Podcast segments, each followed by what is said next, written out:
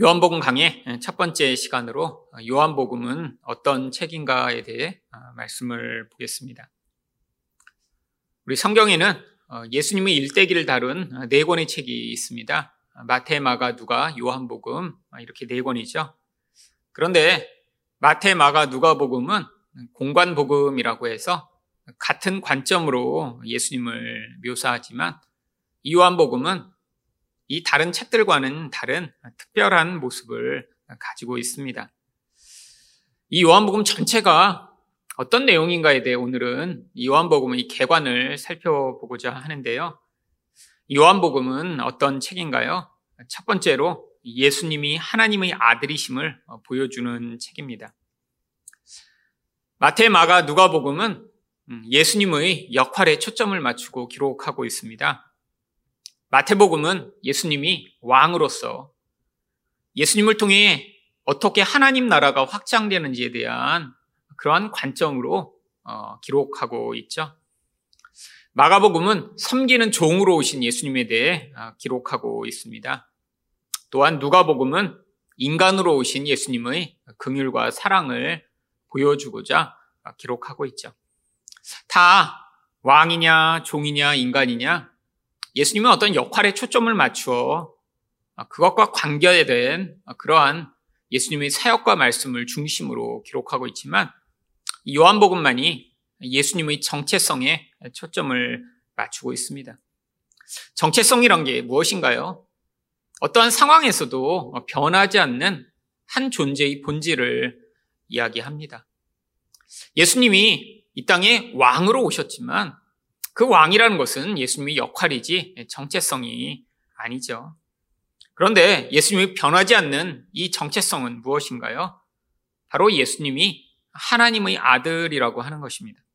그래서 요한복음 20장 31절에는 오직 이것을 기록함은 너희로 예수께서 하나님의 아들 그리스도이심을 믿게 하려 하며 바로 요한도 예수님이 하나님의 아들임을 믿게 하기 위해 이 책을 썼다라고 이야기를 합니다. 이 성경책 가운데 책을 기록한 목적을 이렇게 명확하게 기록한 책은 흔치 않은데 요한은 바로 20장 31절에서 아주 명확하게 너희가 바로 이 책을 읽어서 예수님이 하나님의 아들이시며 그리스도이심을 믿게 되도록 내가 이 책을 썼다라고 이야기를 하고 있죠. 여러분, 하나님의 아들이라는 것이 무엇인가요? 바로 그분 자체가 하나님이시라고 하는 것입니다. 아들과 아버지가 물론 인간으로서는 똑같을 수 없죠. 하지만 혈연으로서는 바로 그 아버지의 혈연을 그대로 타고난 것이 아들이겠죠. 더 나아가 하나님은 바로 자신의 아들 예수 그리스도에게 그 하나님의 모든 본질과 속성을 그대로 공유하고 계시기 때문에 바로 예수님이 하나님의 아들이라고 하는 것은 예수님이 하나님 자신이다라고 이야기하는 것과 똑같은 것입니다. 결국 성경에서는 예수님이 하나님이심을 계속해서 그래서 보여주고 있죠. 여러분, 구약에서 하나님은 자신이 어떤 분이신가 자신의 이름을 이렇게 말씀하셨습니다. 출애기 3장 14절을 보시면 하나님이 모세에게 이르시되 나는 스스로 있는 자이니라. 바로 이게 하나님이 자기 자신을 계시하신 하나님의 본질입니다. 이 스스로 있다라고 하는 것은 영어로는 그냥 I am이에요. 나는 존재한다. 아, 나는 여전히 현재적 하나님이다라고 하는 이야기죠. 세상의 모든 것은 피조물이고 시간과 공간에 지배를 받기 때문에 변하게 되고 그 온전함을 그대로 유지할 수 없습니다. 근데 하나님만이 그 모든 것들을 초월하신 언제나 현재로 존재하며 하나님의 백성과 함께 하신다라고 하는 뜻이죠. 그런데 바로 예수님이 그 구약에서 계시된 내가 스스로 있다, I am이라고 말씀하신 그 하나님의 자기 계시를 그대로 가지고 오셔서 바로 이 요한복음에서 일곱 번 자신을 I am, 나는 바로 그 구약의 하나님이다라고 소개하고 계신 것입니다. 대표적인 구절이 요한복음 8장 24절입니다. 너희가 만일 내가 그인 줄 믿지 아니하면 너희 죄 가운데서 죽으리라. 한글로는 내가 그이다라고 되어 있는데 영어로는 그냥 I am입니다. 그냥 원문에서 에고 에이미라고 하는 이 헬라어를 써서 나는 존재한다, 나는 나다 라고 말씀하시며 구약에서 하나님이 스스로를 말씀하셨던 그 말씀으로 자기를 소개하고 계신 것이죠.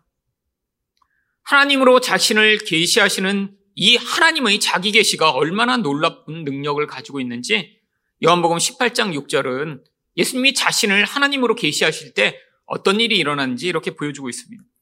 예수께서 그들에게 내가 그니라 하실 때 그들이 물러가서 땅에 엎드러 지느니라. 예수님을 지금 잡으려고 군대가 왔습니다. 그래서 우리가 찾는 예수가 어딨냐라고 그들이 물 때 예수님이 그들에게 내가 그다, I am이라고 말씀하세요. 근데 이게 바로 하나님이 자기 계십니다. 구약에서 하나님이 I am으로 자신을 계시하시듯이 예수님이 내가 바로 그다라고 말씀하셨더니 어떤 일이 벌어졌나요?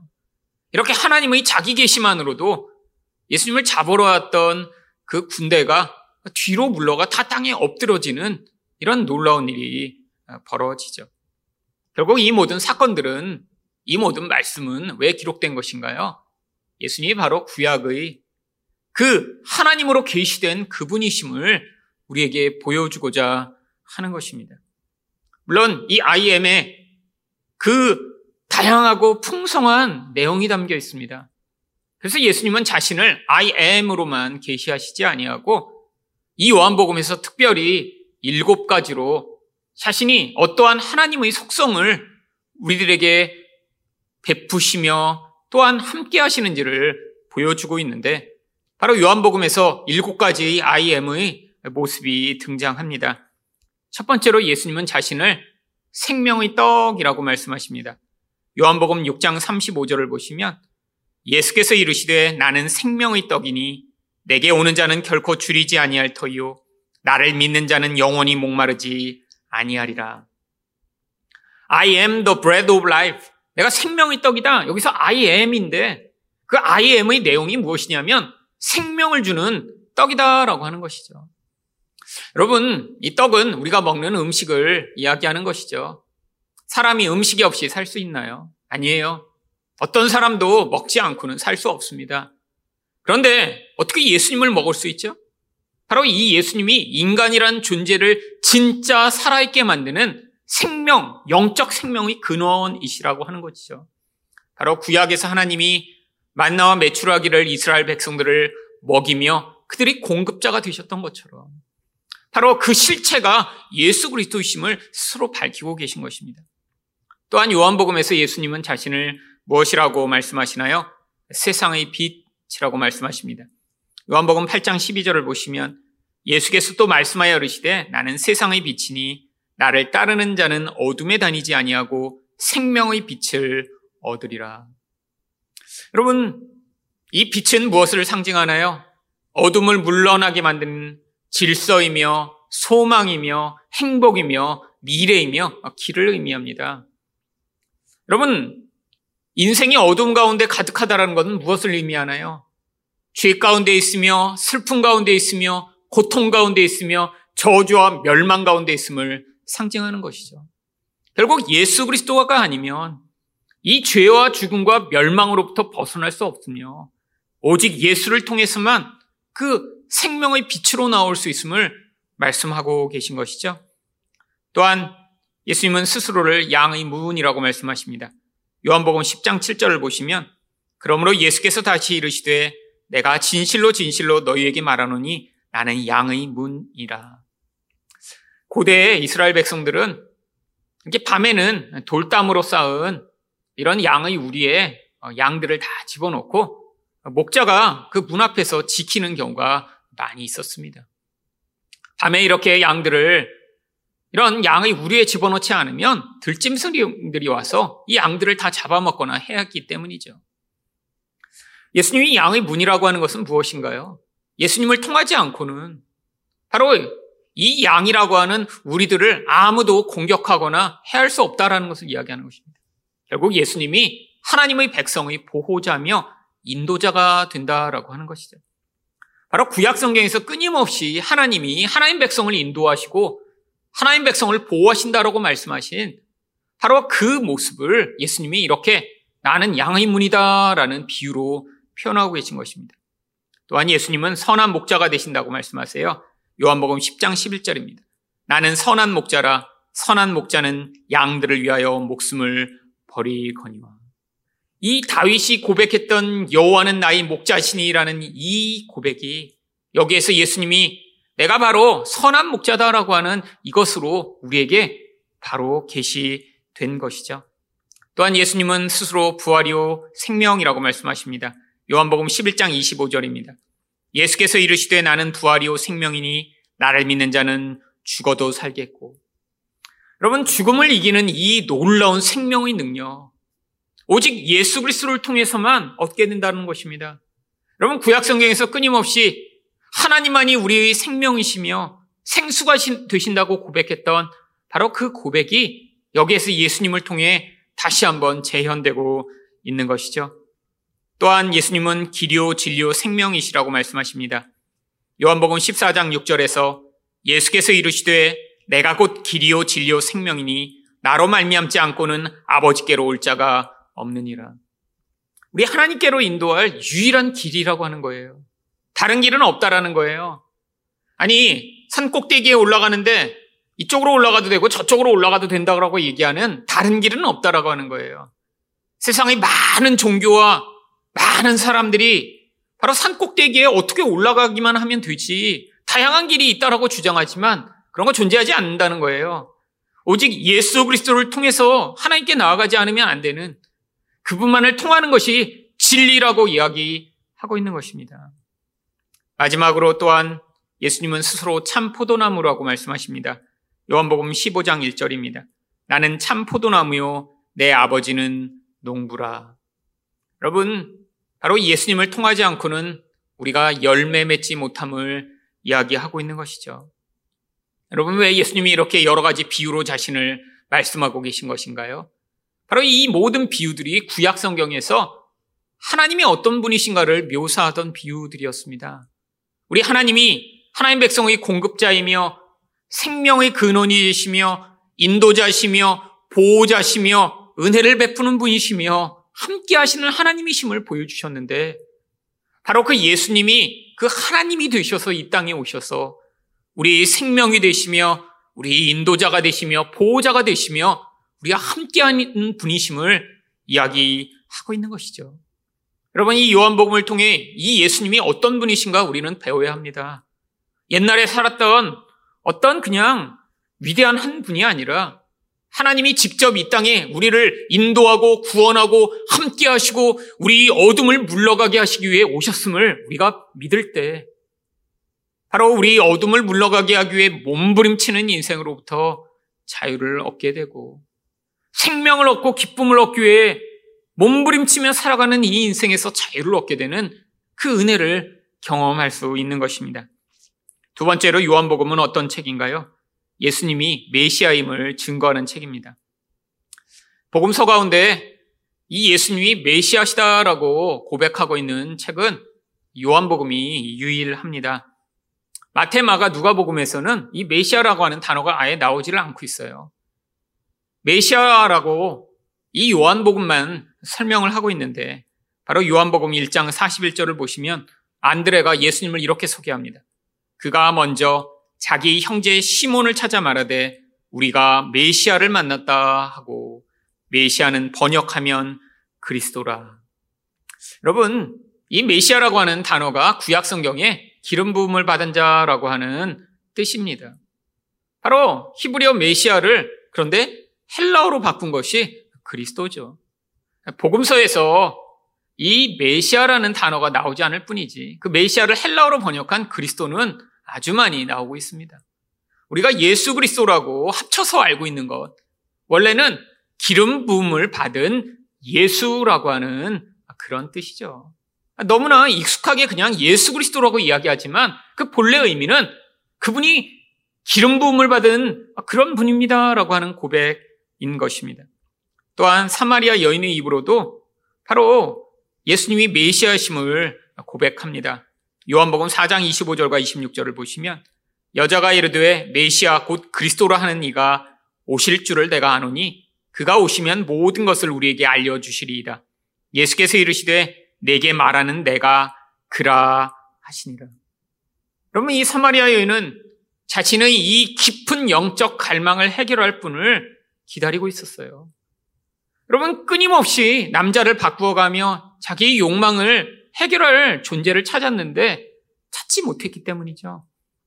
깊은 열적 갈망으로 말미암는 이 반복되는 그런 삶을 통해 그녀가 결론에 도달한 것은 무엇이냐면 아, 이 세상에 나를 채워주고 나를 기쁘게 하고 나에게 만족을 가져올 대상이 없다라는 사실을 깨닫게 된 것이죠.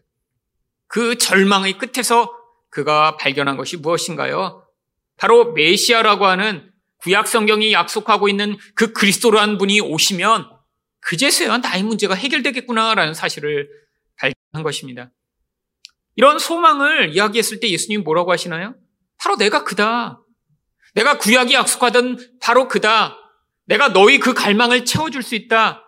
바로 내가 너희 갈망을 채워주기에 이 자리에 온 것이다. 라고 말씀하고 계신 것이죠.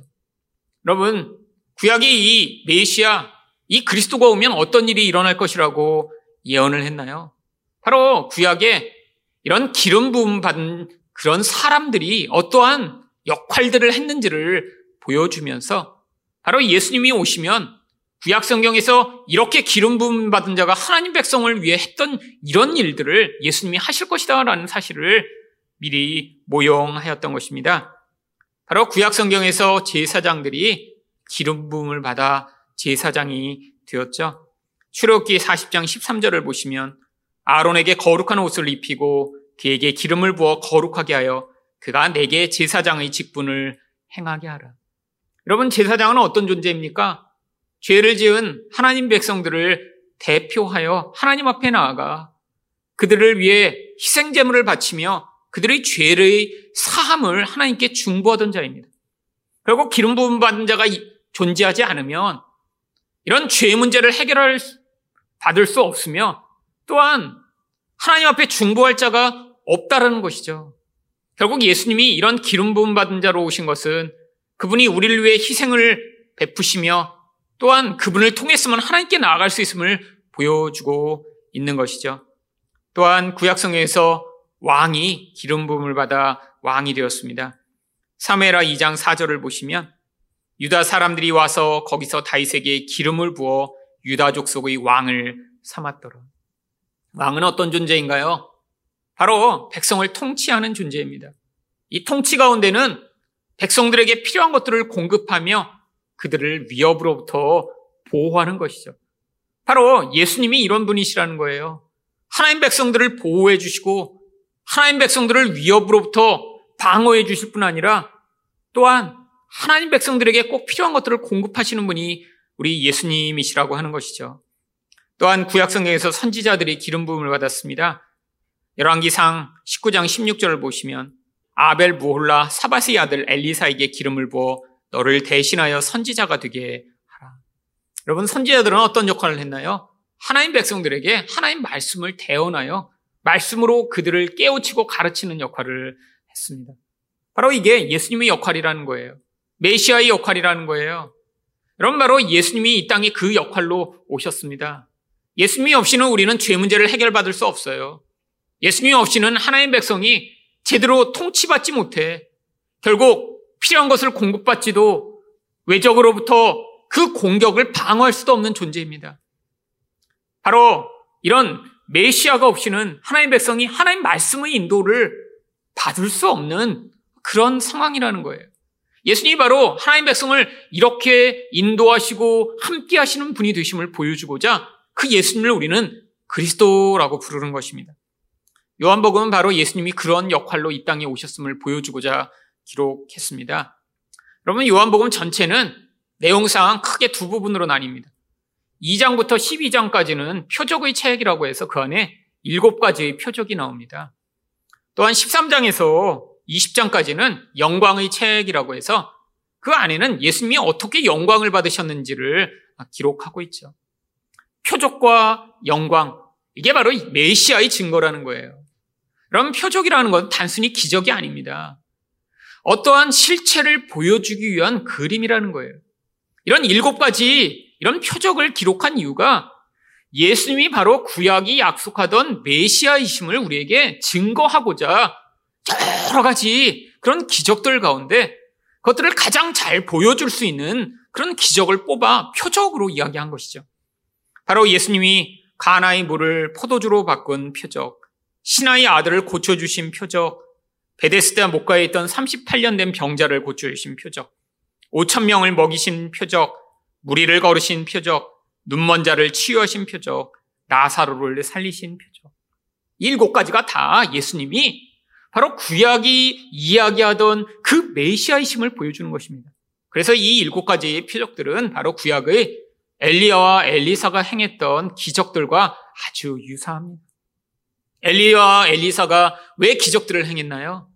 바로 하나님의 기름 부음 받은 자가 하나님 백성들을 공급하고 우상으로부터 그들을 자유케 하며 그들에게 기적을 베풀어 하나님의 권능이 무엇인가를 보여주는 역할을 했는데 이게 바로 앞으로 오실 메시아이신 그리스도가 어떤 분이신가를 보여주던 그림이었죠.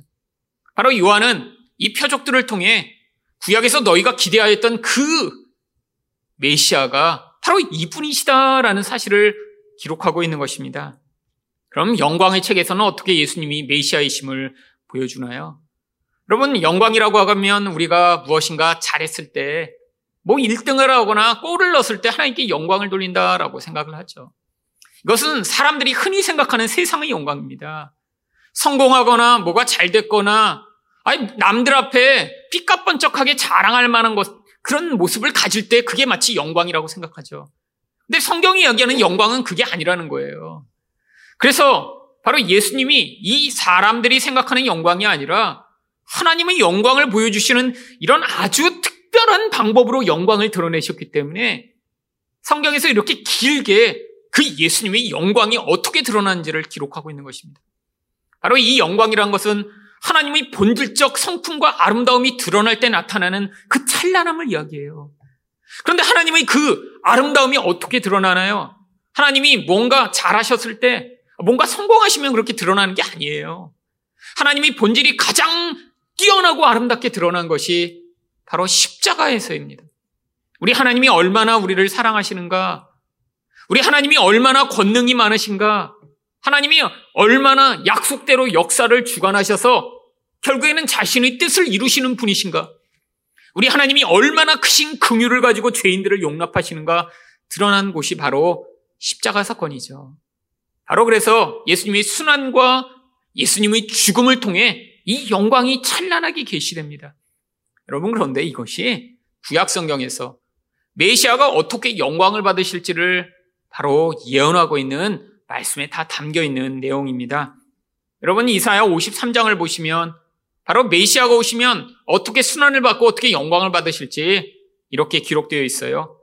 이사야 53장 5절부터 6절을 보시면 그가 찔림은 우리 허물 때문이요 그가 상함은 우리 죄악 때문이라 그가 징계를 받음으로 우리는 평화를 누리고 그가 채찍에 맞음으로 우리는 나음을 받았도다. 우리는 다 양 같아서 그릇 행하여 각기 제 길로 갔거늘 여호와께서는 우리 모두의 죄악을 그에게 담당시키셨도다. 예수님이 어떻게 이런 영광을 받으셨는지 바로 구약 성경이 미리 예언하고 있습니다. 메시아가 오시면 이렇게 고난을 받고 우리를 위해 죽임을 당하시고 이렇게 고통을 받으신 뒤에 이렇게 하나님이 어떤 분이신가를 드러내실 것이다. 그게 가장 아름다운 영광이며 바로 가장 아름다운 하나님의 모습이다. 라고요.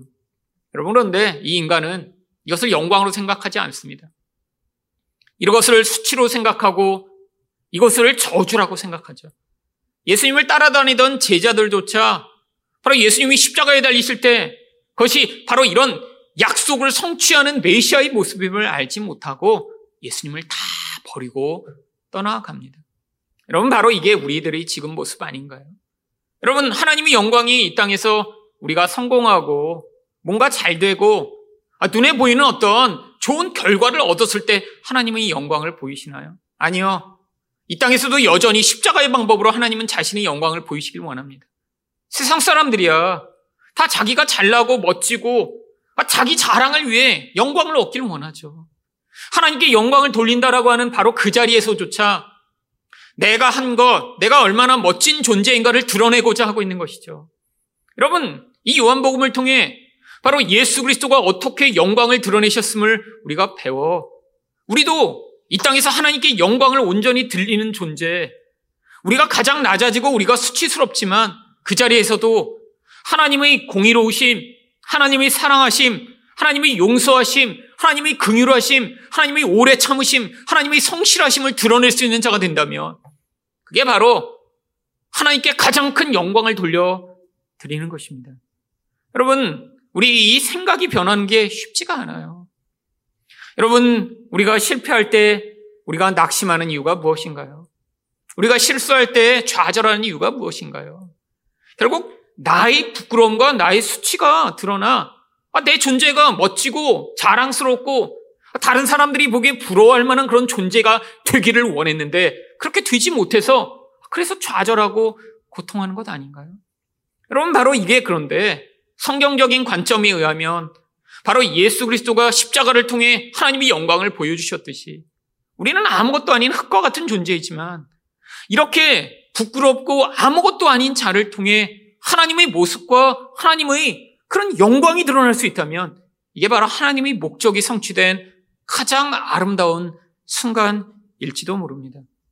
여러분, 우리 인생에서 우리가 드러나고 우리가 뭔가 잘하는 것이 나타나서 다른 사람이 변화되고 다른 사람이 축복을 받고 다른 사람에게 은혜가 흘러가는 적이 있나요?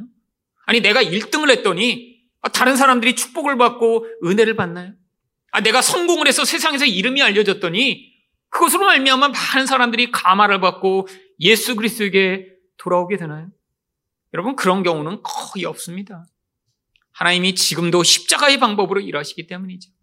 우리를 예수와 같은 자로 부르신 목적 중에 하나가 우리가 예수를 밟고 일어나 예수는 수치당하고 죽임을 당하셨지만 우리는 이 땅에서 영광을 얻고 이 땅에서 더 크고 멋진 자가 되도록 만드시는 것이 아니라 이렇게 실패하고 넘어지고 부끄럽고 흠이 많은 우리들을 통해서도 하나님의 성품이 드러나고 하나님 나라가 확장되는 이 놀라운 일을 통해 어떻게 메시아를 통해 영광이 드러나듯 우리들을 통해서도 하나님의 영광이 드러남을 보여주시고자 하는 것입니다. 마지막으로 요한복음은 어떤 책인가요? 예수님이 생명을 주심을 소개하는 책입니다. 여러분, 요한은 요한복음 20장 30절과 31절에서 아주 명확하게 자신이 왜 이 책을 썼는지를 이렇게 기록합니다. 예수께서 제자들 앞에서 이 책에 기록되지 아니한 다른 표적도 많이 행하셨으나 오직 이것을 기록함은 너희로 예수께서 하나님의 아들 그리스도이심을 믿게 하려 하며 또 너희로 믿고 그 이름을 힘입어 생명을 얻게 하려 함이라.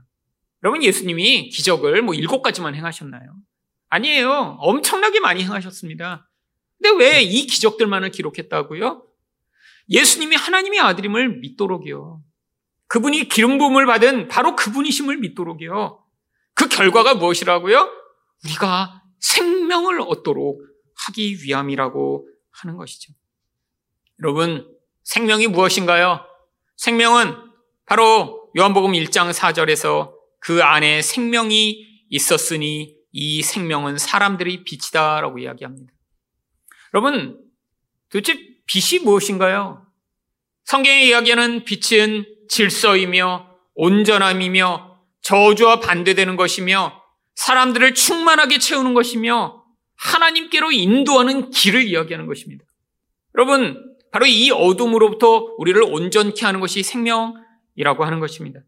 여러분, 그래서 이 생명을 우리에게 충만하게 하나님이 주시고자 예수 그리스도를 주셨다고 요한복음 3장 16절은 이렇게 이야기합니다. 하나님이 세상을 이처럼 사랑하사 독생자를 주셨으니 이는 그를 믿는 자마다 멸망하지 않고 영생을 얻게 하려 하심이라. 죄의 결국은 죽음이며 멸망입니다.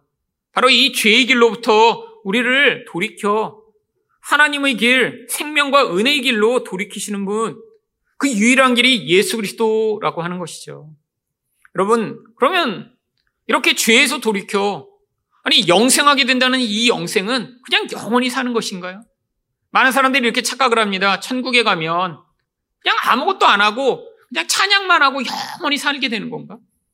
아, 뭔가 맛있는 것을 먹으며 영원히 사는 건가? 아니, 그냥 여기서 내가 가장 즐거웠던 그 순간이 그냥 영원히 계속되는 건가? 여러분, 성경에서의 이 영생의 개념은 시간의 개념이 아니에요. 그냥 영원히 오래 사는 게 영생이 아닙니다. 여러분, 그래서 이 영생을 요한복음 17장 3절은 무엇이라고 얘기하나요? 영생은 곧 유일하신 참 하나님과 그가 보내신 자 예수 그리스도를 아는 것이니라. 그러면 아는 거래요. 깊은 관계를 맺는 거래요. 영생이라는 것은 하나님과 예수님과 아주 깊은 관계를 맺어 그 관계 가운데 하나님의 생명과 사랑이 우리 안에 충만히 흘러 들어오며 우리 또한 사랑과 생명으로 다른 사람들에게 반응하고 하나님께 반응하는 그 상태. 서로서로 깊은 사랑 가운데 연합되어 서로 가장 좋은 생명을 나누는 바로 그 상태. 그게 바로 성경이 이야기하는 영생인 것입니다. 그냥 오래 사는 게 아니에요. 그냥 죽음만 없는 상태가 아니에요. 가장 깊은 관계로 가장 행복하고 만족한 상태, 그 상태가 바로 관계가 가장 깊어 연합되었을 상태죠. 여러분, 인생에서는 경험할 수 없는 상태입니다. 아니, 짧게 아주 가끔 연애할 때 누군가를 깊이 사랑한다고 느끼는 그 순간에 잠깐 감정적으로만 경험할 수 있는 그런 상황이죠. 인생은 근원 안에 자기 이기심이라는 죄성이 표출되는 모습을 가지고 있기 때문에 깊이 다가가면 다가갈수록 서로 안에 있는 그 깊은 이기성으로 말미암는 고통으로 결국에는 그 깊은 만족과 기쁨을 계속해서 유지할 수가 없습니다. 아무리 사랑하는 사람이라고 해도 다 자기 주장, 자기 뜻, 다 자기가 원하는 것이 있기 때문에 자기가 완전히 포기되지 않은 그런 인간은 그 온전한 만족과 기쁨을 서로 영원히 누릴 수가 없죠. 근데 우리가 그렇게 예수 그리스도로 말미암아 죄에서 완전히 벗어나 우리 안에 있는 이 깊은 이기성을 벗어나게 되면 아 그렇게 이기성이 벗어나고 죄가 없는 존재가 함께 만나게 될 때 그때 그 온전한 사랑, 온전한 사랑의 기쁨이 우리 안에 충만하며 연합된 존재가 누리는 그 놀라운 은혜가 우리 안에 가득하게 된 것입니다. 무엇보다 우리 하나님과 예수님은 우리가 영원히 그분을 알고 알고 배우고 경험해도 한이 없는 그 무한한 선함과 무한하신 온전함을 가지고 계신 분이시기 때문에 우리가 그분을 영원히 알아가며 깊은 관계를 맺는 것이 우리의 영원한 행복이며 축복이 되는 것이죠. 여러분, 이 요한복음이 이렇게 예수 그리스도가 어떤 분이신가를 소개하고 있는데 그렇다면 우리는 이 요한복음을 배우며 무엇을 배워야 할까요? 첫 번째로 이 예수님이 누구신지 우리가 바로 알아야 그래야 우리가 깊은 믿음을 가지고 그분과 사랑의 관계를 맺을 수 있습니다. 여러분 예수님이 하나님이시고 예수님이 메시아가 되시고 예수님을 통해서만 생명을 얻을 수 있음을 우리가 알아야 그래야 그 예수님을 더욱 사랑하고 더욱 깊이 의존하고 그분과 관계를 맺을 수 있죠. 저는 이 요한복음을 앞으로 들으시는 여러분이 이 요한복음 말씀을 들으시며 우리 예수님을 더욱 깊이 사랑하게 되기를 축원드립니다. 또한 예수님을 더 깊이 의존하고 믿게 되는 여러분이 되시기를 축원드립니다. 그래서 요한복음을 알고 배우기 전보다 이 요한복음을 배우고 났더니 와, 우리 예수님이 이렇게 좋은 하나님이시구나. 우리 예수님이 이렇게 나의 삶에 역사하시는 그리스도가 되시는구나. 우리 예수님만이 나의 유일한 생명이시구나라는 사실을 깨달아 그분을 더 깊이 사랑하고 의존하는 여러분이 되시기를 원합니다. 여러분, 그래서 요한복음 16장 27절에는 이는 너희가 나를 사랑하고 또 내가 하나님께로부터 온 줄 믿었으므로 아버지께서 친히 너희를 사랑하십니다. 여러분, 이 온전한 사랑의 관계, 이것이 바로 요한복음을 통해 여러분의 인생 가운데 찾아오게 되기를 축원드립니다. 여러분, 사랑만 하면 되나요? 아니요. 여러분, 사랑을 하면 반드시 그 사랑하는 사람에게 요구되는 것이 있습니다. 여러분, 사랑한다는 건 결국 바로 다른 존재와 하나 된다는 거예요. 하나 되 뜻이 하나 된다는 거예요. 상대방의 모든 것을 내가 받아들인다는 것입니다. 바로 예수님을 우리가 더 사랑한다는 건 그래서 그 예수님과 우리가 뜻이 하나 돼 그분의 말씀과 뜻을 따라 살기를 원하는 자가 되는 거예요. 여러분 그래서 우리가 예수님을 더 사랑하게 되면 반드시 어떤 결과가 나타나야 될까요? 바로 그 예수님의 말씀에 순종하는 자가 되게 되어 있습니다. 그래서 요한복음 14장 21절을 보시면 나의 계명을 지키는 자라야 나를 사랑하는 자니 나를 사랑하는 자는 내 아버지께 사랑을 받을 것이요 나도 그를 사랑하여 그에게 나를 나타내니라. 아니 예수님을 사랑한다고 이야기는 하고 아, 나는 예수님을 사랑해 무엇보다 사랑해라고 하는데 아, 예수님의 말대로 하지 않아요. 예수님이 뭘 원하시는지 관심이 없어요. 아, 예수님이 기뻐하시는 것 행하지 않아요. 그렇다면 이 사람은 사랑하지 않는 것입니다. 아, 말로만 사랑하는 거죠. 여러분 집에서 배우자가 있는데 아, 난 당신만 사랑해 라고 하는데 배우자에게 아무런 관심이 없어요. 배우자가 뭘 원하는지 어, 전혀 생각하지 않아요. 아, 배우자가 좋아하는 게 있는데 늘 반대되는 행동을 해요. 그렇다면 상대방이 그것을 사랑이라고 여길까요? 아닙니다. 여러분, 사랑한다는 건 연합된 것이고 함께하는 거예요. 상대방처럼 되는 거예요. 그래서 상대방의 것을 나의 것으로 받아들이는 것입니다. 근데 인간은 불가능합니다. 인간은 서로의 뜻과 생각이 다 다른데 자기 것을 완전히 버리는 것이 불가능해요. 여러분, 근데 우리가 예수님을 사랑하면 그분은 온전하신 분이시기 때문에 그 자리로 가야 합니다. 그 예수님은 온전한 선이시고 예수님은 온전한 사랑이시기 때문에 우리가 우리 것들을 내려놓으며 예수님의 뜻에 맞추고 그분을 더 사랑하여 순종하는 자리로 가야 합니다. 여러분, 여러분이 요한복음을 배우시는 과정을 통해 바로 이 예수님의 말씀에 더 순종하는 여러분이 되시기를 축원드립니다. 그럼 이렇게 될 때 성경은 무엇을 약속하고 있나요? 요한복음 10장 10절입니다. 내가 온 것은 양으로 생명을 얻게 하고 더 풍성히 얻게 하려는 것이라. 여러분 바로 이것이 우리가 이 땅에서 하나님이 약속하신 생명, 이 생명을 더 풍성하게 누리는 길입니다. 여러분 우리 이 땅에서 고통하고 슬퍼하고 좌절하고 분노하고 미워하는 이유가 무엇인가요? 바로 예수님 말고 자꾸 다른 것을 사랑해서 그래요. 예수님의 뜻이 아니라 내 뜻과 또 나를 두렵게 하는 어떤 사람의 뜻을 따라 살아서 그래요.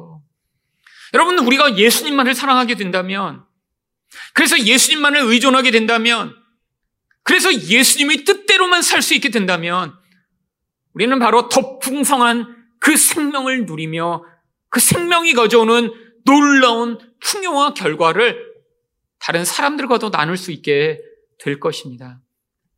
함께 이 요한복음을 배워가며 이 생명의 풍성함을 누리는 여러분 되시기를 축원드립니다.